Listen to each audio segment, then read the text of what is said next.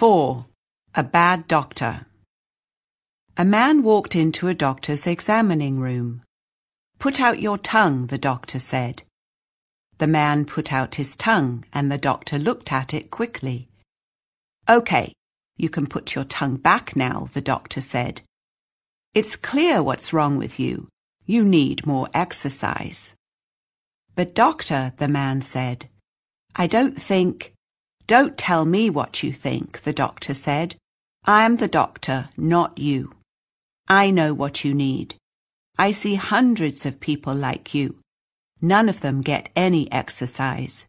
They sit in offices all day and in front of the television in the evening.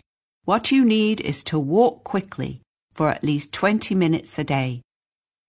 Doctor, you don't understand, the patient said. I, I don't want to hear any excuses, the doctor said. You must find time for exercise. If you don't, you will get fat and have health problems when you are older. But I walk every day, the patient said.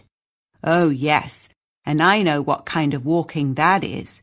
You walk a few feet to the train station from your house, a few more feet from the station to your office, and a few more feet from your office to a restaurant for lunch and back. That's not real walking. I'm talking about a walk in the park for 20 minutes every day.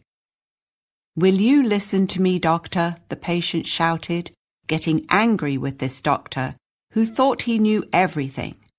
I'm a mailman, the patient went on, and I walk for seven hours every day. For a moment, the doctor was silent. Then he said quietly, Put your tongue out again, will you?